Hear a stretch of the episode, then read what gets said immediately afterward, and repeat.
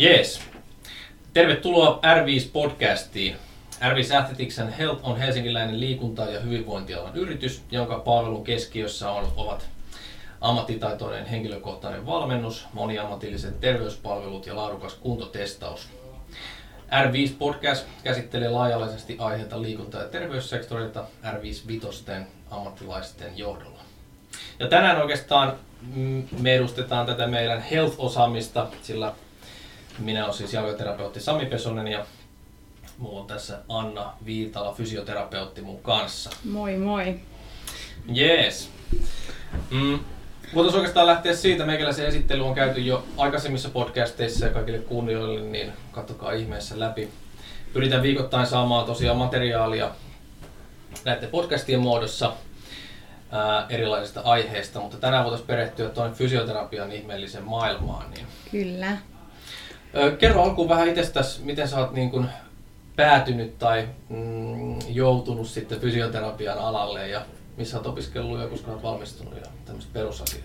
Joo, mä tota, silloin oon pelannut koripalloa aika monta vuotta ja valmennustaustaakin alkaa olla jo semi-rutkasti siinä takana, niin sitten jossain vaiheessa, kun piti alkaa lukion jälkeen miettiä tulevaisuutta, niin sellainen ymmärrys kehon toiminnasta niin urheilupuolella alkoi alko kiinnostaa, että kun hirveästi niin kun näkyi niitä vammoja ja jotenkin ei ollut keinoja sitten nuorella mimmillä vaikuttaa niihin, niin sitten mä jollain sattumalla päätin hakea fysioterapeutiksi ja enemmän sattuma oli se, että mä lähdin Lappeenrantaan opiskelemaan, että mä oon valmistunut Saimaan ammattikorkeakoulusta 2017 jouluna. Mm, right. Ja yrittäjäksi ryhdyin aika heti, että Vika Harkka oli täällä R5 ja sitten he tykkäs musta ja mä tykkäsin heistä jonkin verran. Niin, Niin, sitten riittävästi. kyllä tulin sitten tänne tekee hommia. Mahtavaa. Tuohan on aika klassinen tapa lähteä niin kuin, toisaalta niin kuin terveysalalle, että jotenkin se kiinnostus on sitten ehkä just niiden loukkaantumisten kanssa, ehkä oman kuntoutumisen kanssa tai jonkun tämmöisen Näin. niin kuin, ja valmennuksesta ehkä sitten lähtien. Osalla saattaa olla se, että niillä on ollut joko A tosi hyvä valmentaja tai B tosi huono valmentaja ja sitten oikeastaan sitä kautta on niin lähdetty Niin. rakentaa sitä omaa uraa. Itellä oli ehkä se, että tuntui, että ei ole tarpeeksi keinoja vaikuttaa Mm. sit urheilijaan. Että itellä on ollut kohtu hyviä valmentajia, mutta jotenkin se oma osaaminen on se siinä niin kuin kuitenkin tärkein, varsinkin kun on sit junnujen kanssa paljon tekemisissä, niin pitää olla tietoa siinä taustalla, että miksi tekee mitäkin. Just näin. Niin sulla on siis koripallo junnuja ollut pidempääkin. Joo, mä aloitin ö, 2010 valmentaa, mä olin 16. No niin. Niin, että tota, ihan alettiin, alettiin 3-4-vuotiaista sellaisista Niin, että niinkin pieniä sitten, joo. se on koripallokerhosta ja sitten ekat, ekat oikeat junnut oli sitten 02 syntyneet tytöt. Joo. Ja sitten niiden kanssa ihan ka, ää, vuoteen 2014 ja sitten mä otinkin koulun Lappeenrannassa. Ja nyt sulla on joku porukka myöskin. Joo, nyt elokuussa aloitin sitten valmenta, valmentaa tuossa Helsingin Namikassa tota 07 tyttöjä. Ja on sitten apuvalmentaja, mutta vastuualueena on sitten fysiikkapuoli ja miten No. se integroidaan sitten sinne lajivalmennukseen. Hyvä.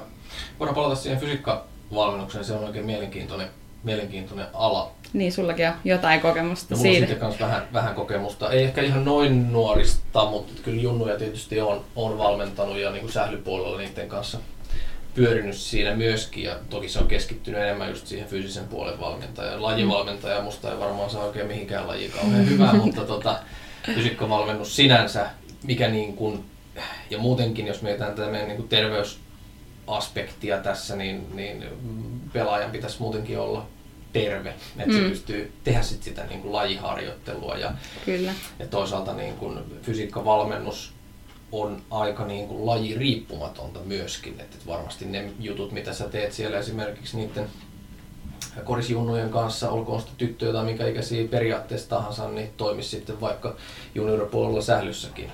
Kyllä, aika perusjuttuja mennään liikemallien oppimisesta ihan sinne Just näin. kyykkytekniikkaan, että Kyllä. Mahdollisimman yksinkertaista, niin se on kaikista tehokkainta. No näin se, näin se helposti menee. Että, ja, ja se onkin oikeastaan jännää, kun paljon seuraa nimenomaan fysiikkavalmentajia niin maailmalta, niin, niin se ne niin kuin kuvat, mitä he esimerkiksi tai jonkun huippupelaajan fysiikkavalmennuksesta katsotaan, niin, niin se voi olla vaan hyvin semmoisia niin jäävuoren huippu, missä sitten jonkun bosupallon päällä heilutellaan kahvakuulia pään mm. puolella. Siis jotain tämmöistä hyvin niin kuin, tosiaan vaikeaa, motorisestikin haastavia juttuja, mutta todennäköisesti ne tekee sitä niin kuin, ja tekeekin sitä perusduunia. Mm. Perusvoimaharjoittelu, peruskestävyysharjoittelu niin kuin todella todella paljon. Kyllä. Ja sitten siinä on vaan tuommoinen niin kuin mm. kirsikkasen kakun päällä. Joo, ihan hirveän hienoa juttu. Ei voida tota, 11-vuotiaiden kanssa tehdä. Niin. Ja se on ihan hauskaa siinä mielessä nähdä, miten, miten he kehittyvät ihan perusliikemalleissa, kuten juokseminen mm. tai liikkeen pysäyttäminen, että sitä ollaan nyt tässä syksy treenattu aika, aika kovin. Joo, just näin. Miten sä koet, että sä oot valmentanut ennen kuin sä niin kun opiskelit fysioterapiaa, niin, niin tota, voisitko sä kokenut, että sä olisit tarvinnut sitä, tai miten, miten pääsee koet sen, että se hyvin näin päin, että sä olit ensin valmentaja, sitten fysioterapeutti, vai, voisiko toisin päin, mitä sä oot saanut lisää sit sieltä mm. fysioterapiasta tuohon valmennushommaan? No, kyllä ehdottomasti se näkökulma on muuttunut siihen valmennuspuoleen, että tosi monella lajivalmentajalla on se niin kuin laji siinä tärkeimpänä, että kaikki, mm. kaikki pelilliset taidot menee monen mielestä edelle ja nyt fysioterapia niin kuin osaamisen myötä on sitten alkanut katsoa sitä niin kuin urheilua vähän eri silmällä, että on aika tärkeää, että osataan juosta ennen kuin osataan pomputtaa palloa. Et sit kun se juokseminen on siellä kunnossa, niin se pelaaminen on jo sit helpompaa. Et ihan sama kuinka paljon sä pläräät sillä pallolla, mutta jos sit perusliikemallit ei sieltä onnistu, niin Kyllä. ollaan vähän pulassa ja ei sitten pelaistuu pelaajia. Että... Mm. Niin ja siinä saattaa olla sitten, että hirveä kiire miettiä jotain taktisia kuvioita mm. ja tämmöisiä näin, vaikka pelaajat ei pääse niihin niin kuin fyysisiin ominaisuuksiin edes tai niihin haasteisiin sitten, mm. niin ehkä voisi niin kuin, lähteä niistä perustason asioista ennen. Ja kyllä, ja nykyään vielä näkyy vielä, oho, vähän toista, mm. niin, niin näkyy sitä, että kun ö, nuoret ei enää, tai lapset ei enää liiku niin monipuolisesti, mm. että se perusarkiliikuntakin on muuttunut kyllä. tosi merkittävästi tässä viimeisen vuosien aikana, niin se näkyy sitten siellä ihan niin kuin yhdessä joukkueessakin se erilaisuus siellä liikuntataidoissa on ihan eri luokkaa ja vaihtelevuus on aika suurta, että jollekin on jotkut asiat tosi helppoja, johon he on selkeästi harrastaneet paljon ja mm. tehnyt kaikkea pienenä ja sitten on toisia, jotka se on ensimmäiset urheilu niin kuin ympäristö tai liikuntaympäristö, missä ne on ollut, niin, niin pitää niin kuin tukea sitä kaikkea. Että itse valmentajana tavoitteena se, että jokaisesta pelaajasta tulee sitten aktiivinen aikuinen, eikä mm. silleen, että kun niin pieni prosentti menestyy sitten oikeasti pelaajana, totta kai heitäkin tuetaan, mutta on mun mielestä merkittävämpää se, että pysytään niin kuin terveenä mahdollisimman pitkään ja se on se, mitä itse haluaa niin kuin vaikuttaa sitten tuolla niin kuin lajivalmennuksen puolella. Kyllä, kyllä. Joo, se on ehkä muuttunut tässä tosiaan just tämän takia, että se arkiaktiivisuus, tämmöiset niin ulkoleikit ja pihalla muuten niin kuin juoksenteleminen ja pihapelit sun muut mm-hmm. tämmöiset mm. näin on ehkä niin kuin vähentynyt sit siellä, että sieltä on tullut tilalle sitten passiivisuutta ja, ja tota, e, se toki niin kuin erottaa just niitä lapsia toisistaan ja se tuo aika iso vastuuta sit myöskin sille niin kuin joukkueen harjoittelulle. Et se saattaa jollekin lapsille olla pelkästään se on niin kuin viikon ainut hetki, kun ne liikkuu. Niinpä, niinpä.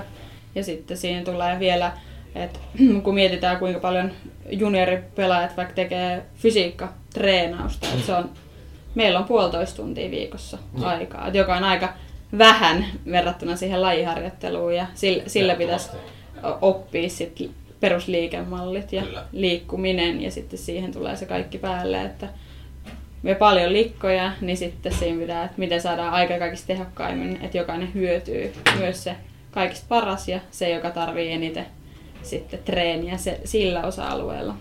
Just näin, just näin. Mm, fysioterapeuttina varmaan sulla tulee jonkun verran sitten öö, otettua huomioon sitten niiden loukkaantumiset ja pääseekö niihin nyt niin ottaa kantaa mitenkään?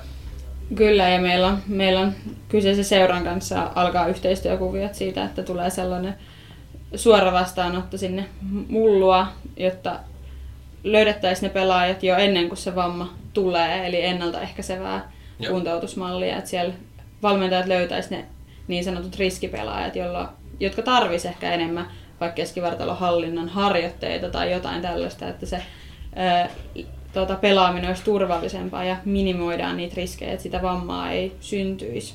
Kyllä. Ja sitten totta kai mulla on sanat, oma, omani sanani siinä, että milloin se pelaaja on valmis ja mitä se tekee sitten, jos se ei pystykään Mm. olla treeneissä täysiä. Kyllä.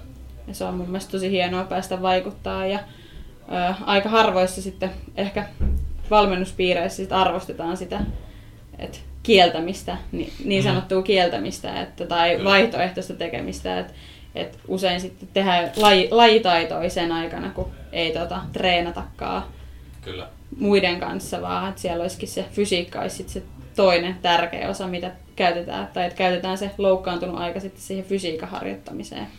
Just näin. Kyllä se loukkaantuminen ainakin mun mielestä on aina, aina mahdollisuus ja sillä tavalla se fysioterapia tai fysiikkavalmennus tai se kuntouttava valmennus, mikä se nyt ikinä sitten onkaan, mm. niin, niin tuo tosiaan niin kuin monipuolisuutta siihen ja ehkä sillä on enemmän mahdollisuuksia verrattuna sitten taas lajiharjoitteluun esimerkiksi tiputtaa niin kuin vauhtia sieltä pois, tuoda niitä hallintaelementtejä mm. sit siihen tarkemmin ja ehkä myöskin, että se on yksilöidympää, niin, niin tota, mun mielestä on ihan mahtava tilanne sitten teidän niin kuin seurassa, että on luettu myöskin noin hyvin se tota, niin kuin koko seuran kannalta. Kyllä, ja iso seura ja niin kuin paljon pelaajia on, on mukana, niin kyllä jokainen varmasti jossain vaiheessa hyötyy ja Mm. tulee sitten tarvitsee sitä. Ja, et just mitä aikaisemminkin sanottiin, että urheilijan pitää olla terve, että se on Niin. hyvä urheilija. No, just näin. Et sitä, sitä haluan tukea, että ei voi vaan olla pelata ja sitten loukkaantua ja sitten jossain vaiheessa vaan palaa kentälle. Ja Kyllä. Suomessahan se nyt ei hirveä, ei ole nähnyt ihan hirveästi sellaisia huippukuntoutujia sitten Mm. mm. vakavan loukkaantumisen jälkeen, että ne olisikin paremmalla tasolla, millä ne oli sitten Joo. se ennen sitä loukkaantumista. Just näin. Joo, se on niin kuin hyvä, hyvä ajatella se just sillä tavalla, että on ihan sama, miten hyvä Cristiano Ronaldo sulla siellä on, mutta jos on koko ajan loukkaantunut ja se istuu vaihtopenkillä, niin se ei paljon hyödytä sitä joukkuetta Mm. sitten kuitenkaan. Ja toisaalta niin kun, nimenomaan tuossa vaiheessa nuorten kanssa, niin me voidaan tehdä paljon hyvää sinne, mutta mun mielestä voidaan tehdä myöskin aika paljon huonoja asioita sitten. Niin kun, tietyllä tapaa jätetään asioita ehkä tekemättä mm. Tai että mietitään, että okei, että näitä voidaan sitten tehdä joskus toiste. Et nyt niin kun, niin se priorisointi nimenomaan on siinä. Mm. Ja selkeästi siellä lajipuolella ollaan priorisoitu se lajiharjoittelu. Kyllä, kyllä. Toki tietysti pienen ihmisen elämässä niin se helposti on, että se laji on se, mikä myöskin kiinnostaa, että sitä on niin kuin helpompi Niin, niin, ehkä kyllä. motivoida tekemään, mutta että, en mä näkisi, niin kuin, miksei voisi olla sinänsä fysiikkaharjoittelukin yhtä mielekästä tekemistä, kivaa puuhaamista Kyllä. ja varsinkin lasten kanssa niin tietynlaista niin kuin hallintaharjoittelua, nopeusharjoittelua, tämän tyyppistä, niin voisi jotenkin leikkien mukaan esimerkiksi räätälöidä, niin se olisikin paljon hauskempaa puuhata sitten niiden Mm. kanssa. Ja kyllä me ollaan just aika paljon siellä fysiikkapuolella sitten tehty parinkaa tai Mm. jotain tällaista sosiaalista, että saa, saa nauraa, että se ei ole sellaista pelkkää, vaikka jos miettii, jos on käy fysioterapiassa leikkauksen jälkeen, niin se on aika sellaista maltillista Mm. mm. ensimmäiset kerrat, mutta siellä saa mennä ja möyhiä ja niin kuin, tehdä kivoja juttuja. Ja sitten monesti kyllä on aina vähän valittaa, kun tehdään eläinliikkeitä, mutta Mm. kyllä sitten loppupeleissä hyödyttää aika paljon ja on tosi siistiä, että on nä- näkynyt jo kahden kuukauden aikana kehitystä siellä, siellä liiketaidoissa. Kyllä, ja tietysti no, kaikki uudet asiat saattaa olla vähän vaikeita ja ehkä ne ei ole silloin mielekkäämpi, mutta tietysti Mm. kun tapahtuu oppimista, niin jo pelkästään se on mun mielestä Mm. aika iso rikkaus sitten niin kuin nuoren ihmisen elämässä, että se havaitsee, että se pystyy tekemäänkin asioita ja, Mm. ja tota, pystyy kehittymään sitten niissä, niissä perusjutuissa. Kyllä. Toi ehkä isossa kuvassa mm, just tämä yhdistäminen nimenomaan, niin tota, ja nimenomaan mielekkäästi yhdi- yhdistäminen, ehkä meillä R5 on niinku iso pointti, että jos mietitään, että jos joku loukkaantuu ja haluaa silti urheilla ja tota, äh, helposti, jos käy vaikka lääkärissä, sanotaan vaikka polven tai nilkan, nilkan takia, niin sieltä tulee aika paljon vaan niin kuin ei, ei puolen juttuja, mm. älä tee tätä, älä tee tätä, älä vältä tätä ja, ja näin edespäin ja, ja lepää vaan monta kuukautta. Ja, ehkä mm, nimenomaan tämän tyyppinen fysiikkaharjoittelu voisi tuoda siihen sit ratkaisun, ettei tarvitsisi olla tekemättä mitään, koska yleensä siellä on tosi paljon asioita, mitä voidaan tehdä, voidaan kehittää. Ja nimenomaan tämä on mun mahtava pointti, että, että sen loukkaantumisen jälkeen sä voisit oikeasti tulla siihen peliin sitten mukaan jotenkin parempana ja kehittyä oikeasti sen aikana. Kyllä. Ja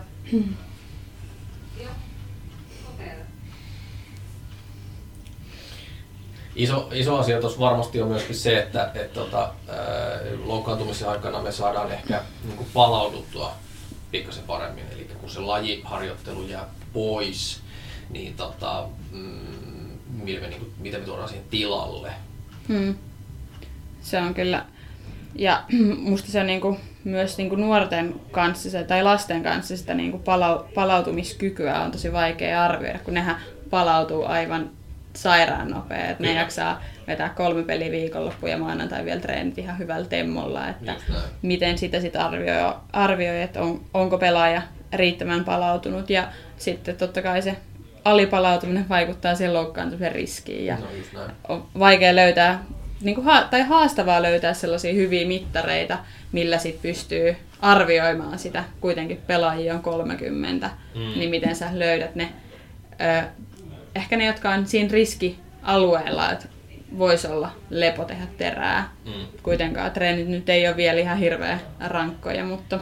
Kyllä. Ja toisaalta lapsella se suorituskyky taso ei ole mikään kauhean erikoinen sinänsä, eli ne ei saa niin kuin itse revittyä itseään hajalle vielä. Voimatasot ei ole niin kovia, ei ehkä mm. juosta niin kovaa vielä sitten taas. Mutta toki sitten kun alkaa kasvaa ja taas jos mietitään sitä, että mitä me jos me kehitetään, pan, panostetaan koko aika siihen, että me juostas kovempaa, mm.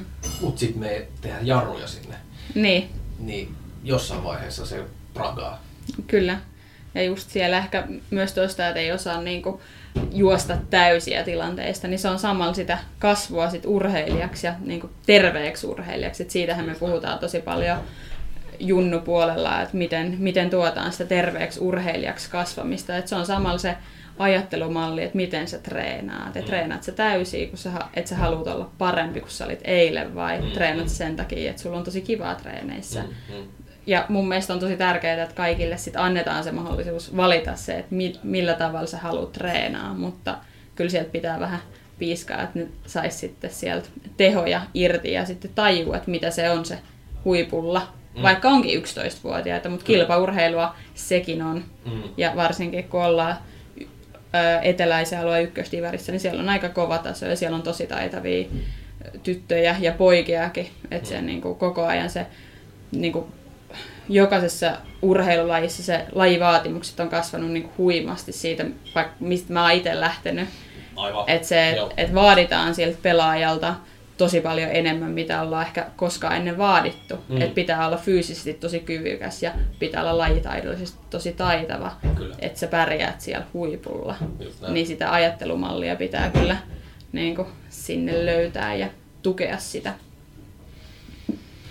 Kyllä, ja iso tekijähän siinä on sinänsä, sitäkin oli hyvä kirjoitus, en just muista missä, mutta että periaatteessa taisi olla peruspotkupallo siinä niin kuin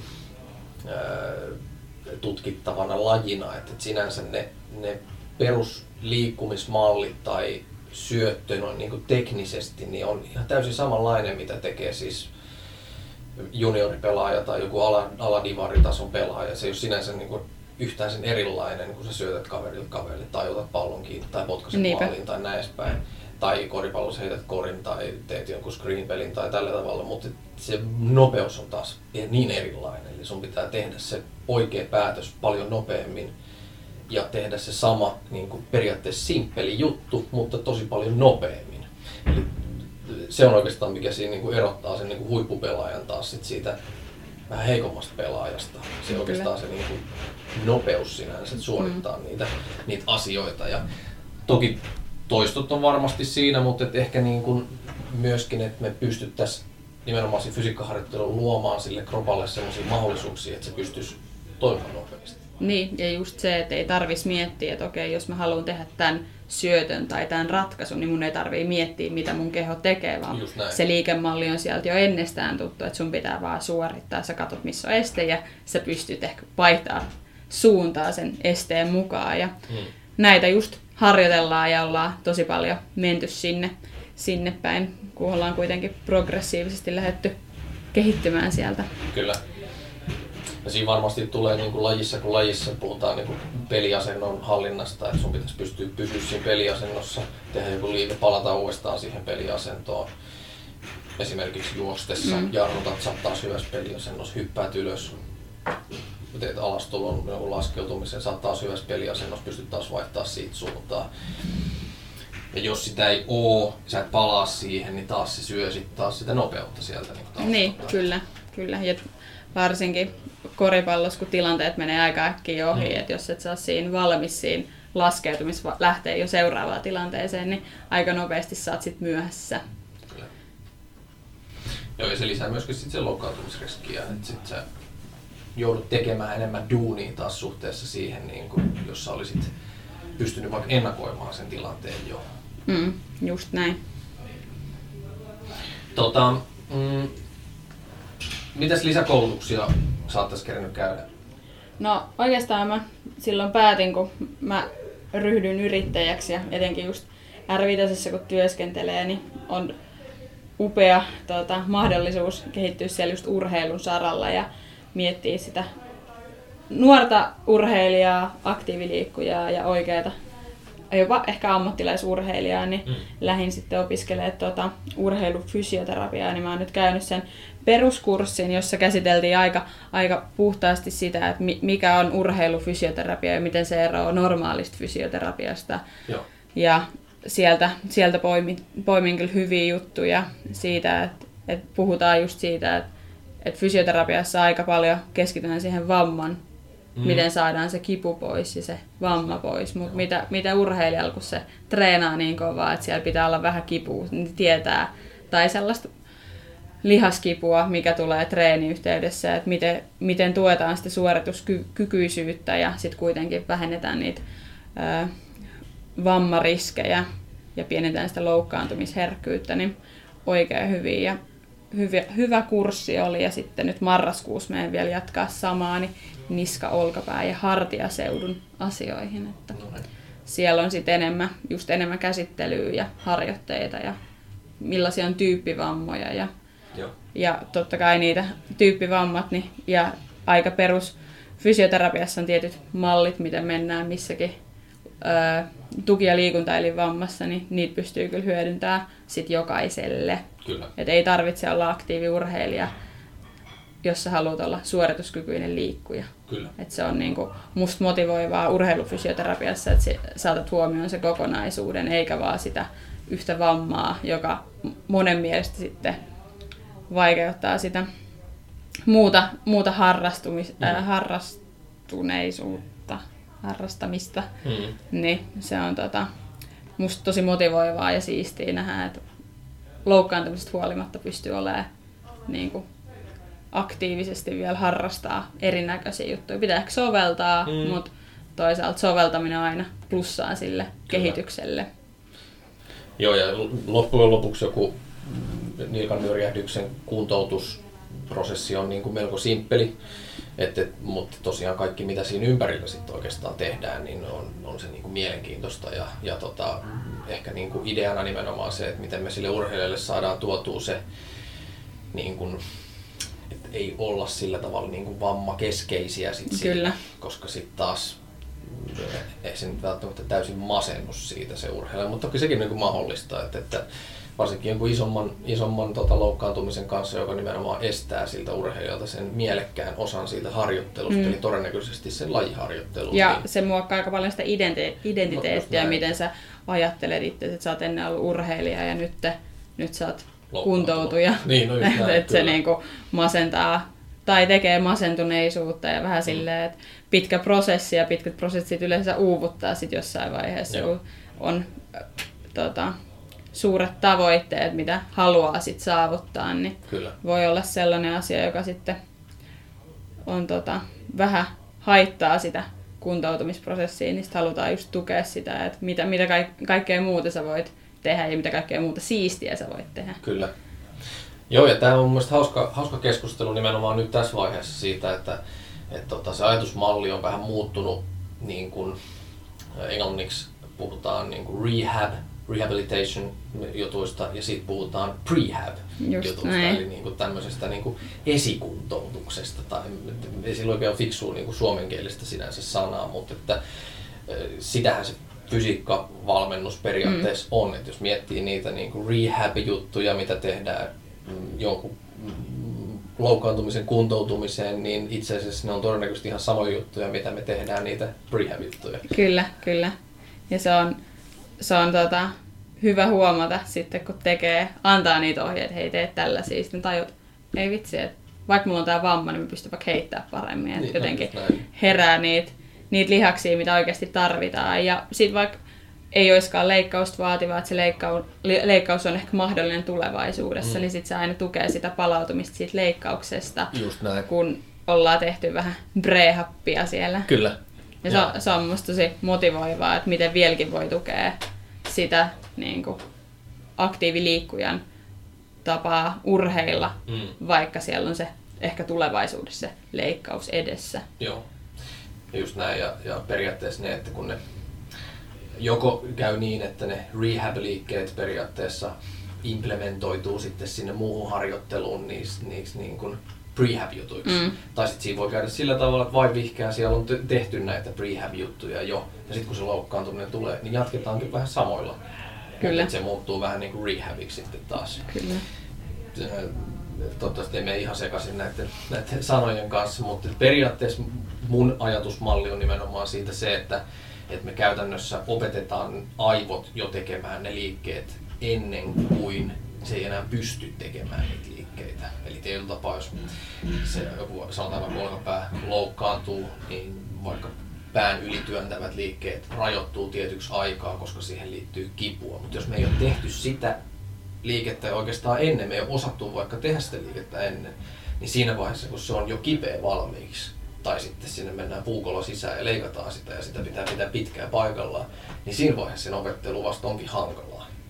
Kyllä, ja sitten myös samalla tukee, että usein sitten tulee sellaista niin kuin liikkumisen pelkoa tai uudelleen loukkaantumisen pelkoa, Kyllä. joka taas sit tuleva, se todennäköisesti on tai onkin yksi suuri uudelleen vammautumisriski, että jos sä pelkäät sitä liikettä, mitä enemmän sä oot tehnyt sitä ennen loukkaantumista, niin se on helpompaa palaa siihen, kun sä tiedät sen. Mm. Ja se tuntuu niin kuin jopa siistiltä, että sä pystyt uudestaan tekemään. Et siinä on taas se, että miten suhtaudutaan asioihin mm. ennen sitä loukkaantumista. Ja sen takia mä oon itse tosi motivoitunut siitä ennaltaehkäisevästä ja mitä kaikkea sä voit tehdä ennen kuin se tulee. Kyllä. Ja musta fysioterapia, kun mielletään tosi paljon siihen kuntouttavan leikkauksen jälkeen. Itse on aktiivisesti ehkä halunnutkin sit suuntautua sinne, että et mitä kaikkea sä voit tehdä ennen ja millä tavalla sä pystyt analysoimaan sitä urheilijan tai aktiiviliikuntan toi, liikkujen toimintaa, ettei sitä vammaa tulisi. Ja onhan se yhteiskunnallekin vähän niin kuin edullisempaa no, kuin että mennään monen tonnin leikkaukseen ja sitten monta tonnia kuntoutukseen ja niin. sitten ei oikein ehkä tiedetäkään, että miten se palautuu vai Kyllä. palautuuko. Kuntoutusajat saadaan lyhennettyä, kun ollaan tehty etukäteen. Ja mm, Kyllä.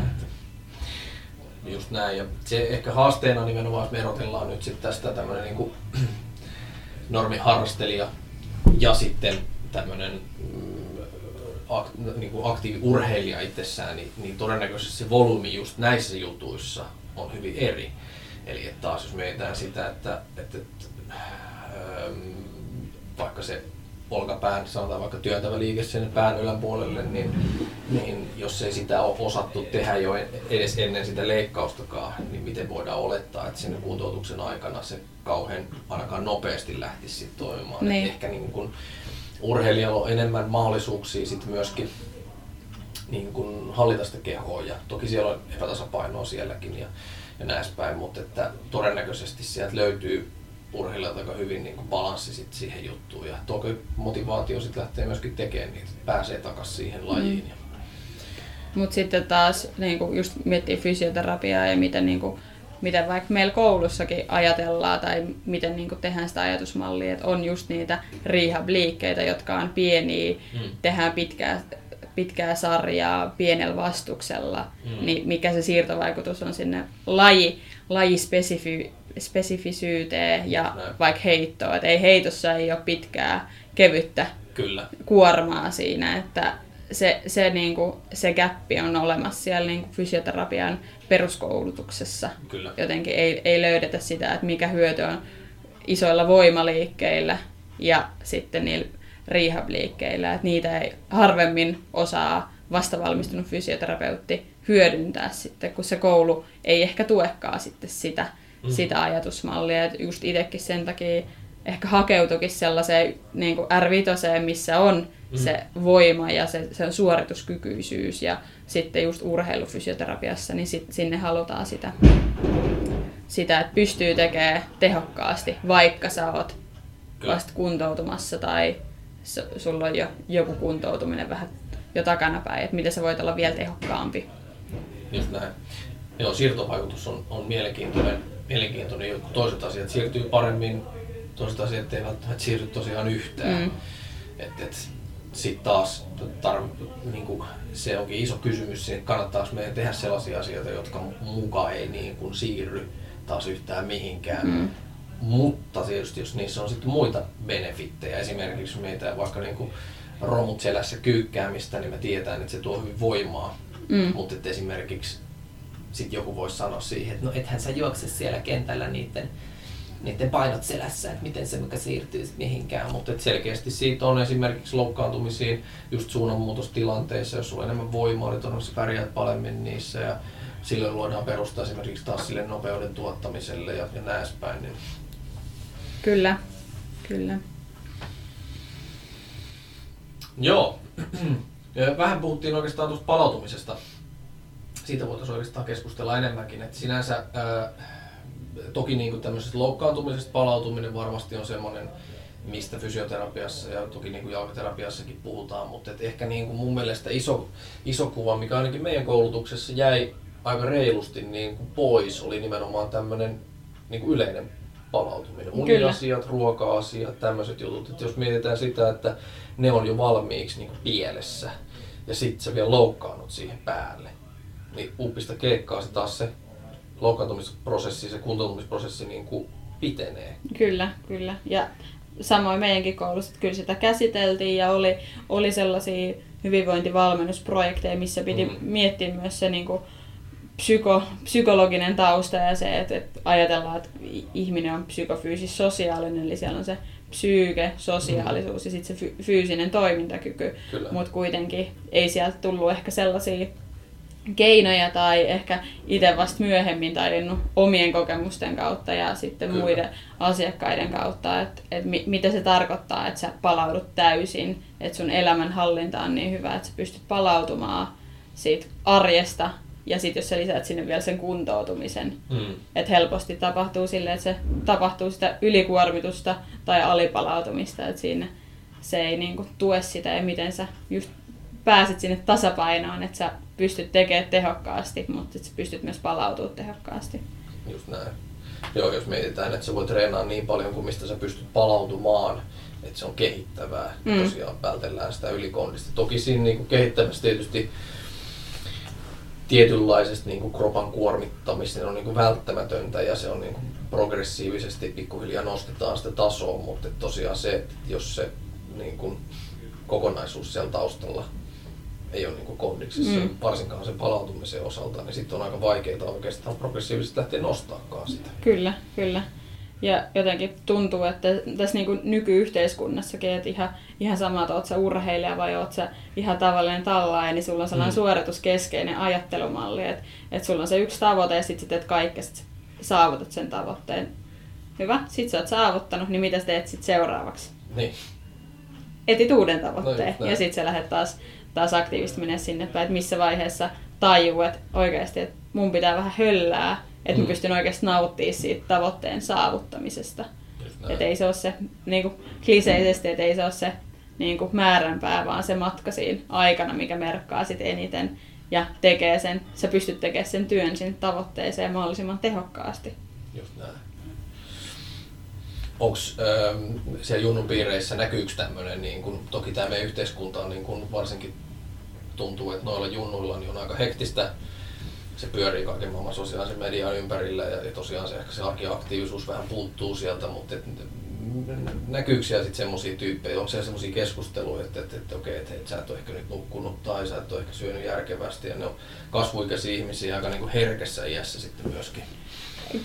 Kyllä oikeastaan näkyy, että varsinkin, että sit kun ollaan ehkä selkeästi, että sillä lapsella on tai nuorella on jotain, mitä joutuu ehkä käsittelemään vielä niin kuin enemmän. Et nehän on aika sellaista perusilosta mm. ilosta sakkia ja on niin kuin elämässä kaikki perusedellytykset hyvin, mutta sitten jos tapahtuu jotain niin kuin siellä koulussa tai jotain, niin kyllä se niin kuin vaikuttaa sit sinne, niin kuin näkee treeneissäkin sitten, että se ei ole ihan niin kuin se pelaa jo skarpeimmillaan ja mitä on vaikka nähnyt ja sitten kuitenkin helposti kun on, tuota, tulee se luottamussuhde siihen pelaajan valmentajan välillä, kun sehän on vähän sellainen niin kolmas auktoriteetti sit lapsen elämässä. Varmasti, ja, ja se on mun mielestä tärkeä roolikin olla sitten ns. vähän se kasvattaja siinä, että mm. kuitenkin opettaja, vanhempi ja valmentaja vie se niin kuin erilainen, vaikka aika paljon opetustyötähän se silleen pedagogisia keinoja sisältää, mutta Just näin. kyllä sitten kertoo, kun on, on, on tota, silleen vaikeampaa, kun niille sit kysy, kysytään suoraan, että harvemmin ne itse tiedostaa sitä, että mun pitäisi ehkä sanoa, että mulla on, että on vähän väsy. Mm. Että ei ne niinku välttämättä itse osaa aktiivisesti sit sanoakaan sitä. Kyllä. Mutta sehän on sitä kasvamista siitä. Niin, ja... niin just näin. Joo, ja mitä niin kuin haastavampi periaatteessa just tämä tilanne ehkä niin kuin sanotaan vaikka kotopuolessa on, että jos sieltä ei tuu sitten vaikka oteta tämmöisiin asioihin kantaa hirveästi, mm. safkapuoleen, niin kuin nukkumiseen, ei niin priorisoida niitä asioita, niin itse se saattaa olla se valmentajan auktoriteetti tosi isossa roolissa sit siinä ja, ja helposti niin kuin tämän tyyppisen nuoren kanssa voi olla se, että se on vähän auktoriteetti, varsinkin tietyssä iässä, että auktoriteettiongelma on esimerkiksi just sen opettajan kanssa ja on vaikka himassakin vähän vanhempien kanssa, mutta sitten sit taas valmentajan kanssa voi ollakin ihan eri tilanne. Kyllä, kyllä. Et, et silloin sinne treeneihin tullaan, se haluat tulla sinne, se on jo niinku valinta itsessään jo, ehkä kouluun mm. sä et halua mennä, siellä on jotain muuta haasteita sitten taas sen kanssa, mutta treeneissä haluat tulla ja sä haluat kuunnella sitä valmentajaa, niin siinä on niinku iso, iso vastuu sitten taas toisaalta sen valmentajalla ja toisaalta iso mahdollisuus myöskin, koska ne yleensä aika hyvin imee sitä tietoa. Niin kyllä. Ja nyt tässä varsinkin kun aloitti uudessa joukkueessa aina se on hauska huomata, millaisia persoonia, että kun alkaa tutustua, että miten ne ehkä vähän hakee, koettelee niin kuin mm. sit uutta valmentajaa, että kuinka, kuinka helpoilla niin kuin tekosyillä pääsee vaikka sivuun tai riippuu to, toki pelaajasta, mutta jotkut on just vähän epämotivoituneempia sit tekee kovaa työtä, että niin. alkaa sitten helposti sattua ja niin. tulee vähän ikävä olo ja että niin kuin, että miten sit uusi valmentaja versus vanha valmentaja, niin miten sitä auktoriteettia vähän niin kuin tökitään. Joo. Ja se on, se on ihan hauska huomata, kun siellä tulee ehkä tietyt pelaajat sitten alkaa, alkaa hakea sitä, että onko to... siimaa vai ei. Niin, niin kyllä. kyllä. Mutta on kyllä tosi, tosi kivaa puuhaa, että harrastushan se on, vie paljon aikaa, niin. mutta kuitenkin siis loppupeleissä antaa paljon, että kun näkee niiden nuorten kehittyvän ja nauttivan siitä urheilusta, jotenkin se sellainen liikunta, niin kuin aktiivinen kasvaminen ja jotenkin sellainen, että siitä tulee sellainen aktiivinen liikku ja sitten niin kuin vanhempana niin on tosi sellainen siistiä nähdä. Kyllä.